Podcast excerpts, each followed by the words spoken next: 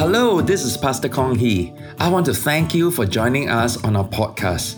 I pray that you'll be blessed in Christ, encouraged by the Word, and experience an encounter with God. Remember, knowing God and being known by Him is the greatest pursuit of life.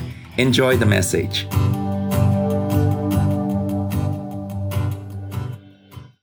What exactly is doctrine? Doctrine is a set of beliefs and instructions that the senior leadership and theologians of every church or denomination formulate based on their best understanding of the scripture. In Christian theology, there are three levels of doctrines.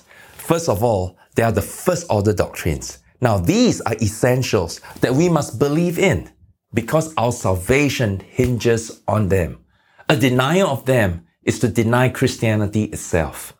First order doctrines are absolutes, which define the core beliefs of the Christian faith. You are not a Christian if you don't believe them. Some examples are the Trinity, the humanity and divinity of Christ, the atonement of the cross, Jesus' literal bodily resurrection, ascension and second coming, and the necessity of water baptism, etc. We will find most of the essentials mentioned in the Apostles' Creed and also in our church's statement of faith. Now, secondly, there are the second order doctrines. These are beliefs that Christians may disagree upon. That is why we have different churches and denominations. But they are spiritual convictions which significantly impact the overall character and ministry style of a church. They form the DNA of a congregation. So while there's only one gospel, one essential body of truth that defines us as Christians, our various doctrines, based on our best understanding of the Bible, result in the distinctiveness among different churches and denominations. For example, City Harvest Church was founded as a Protestant, evangelical, Pentecostal church.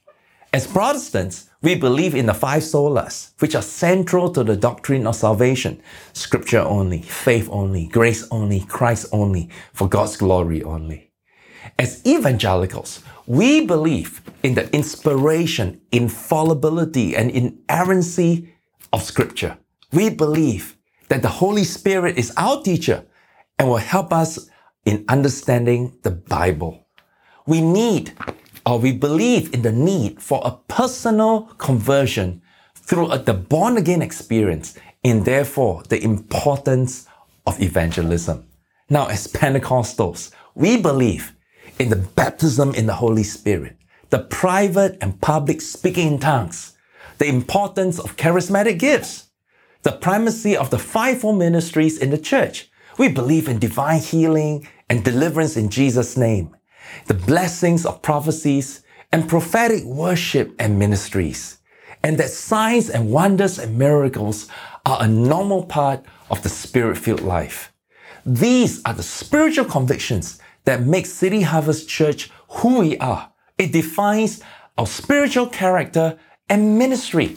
To forsake them will radically alter the DNA of our church. So we don't reject speaking in tongues even publicly. Hallelujah. Or praying for the sick, or prophecy, or even prophetic worship, or faith for miracles in Jesus' name. If we do, we won't be City Harvest Church anymore. This is our DNA. In order to fulfill the purpose for which we were founded in 1989, these are doctrines we hold dear to in our lives. We are Protestant evangelical, Pentecostal.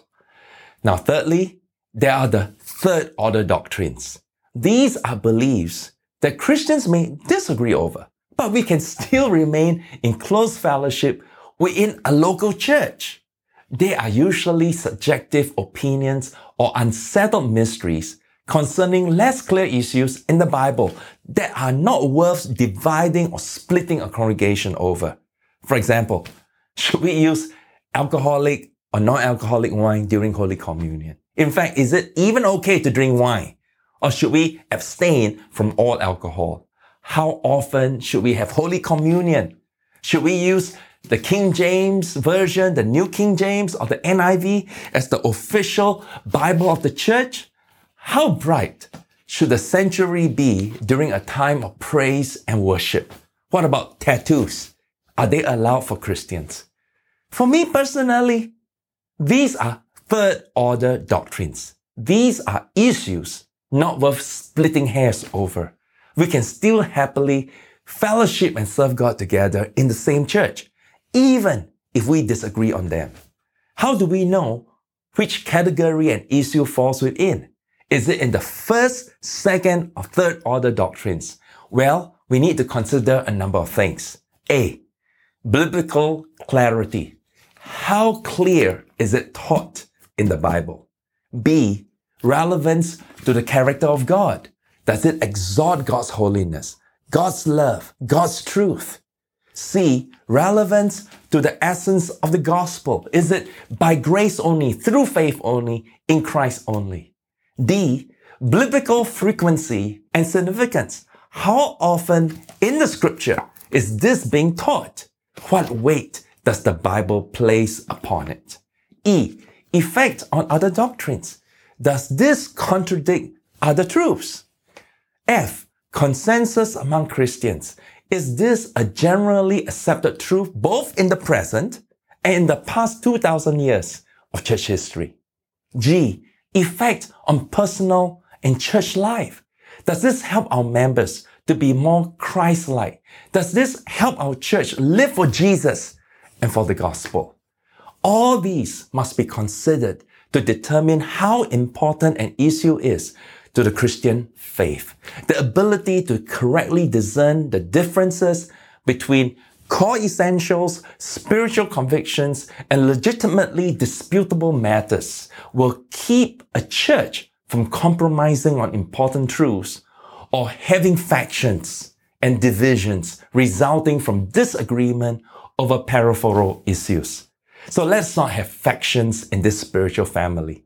Let's have a genuine unity, birthed through a real conviction of the truths the Holy Spirit has illuminated to us from the Bible as we best understood them. Amen.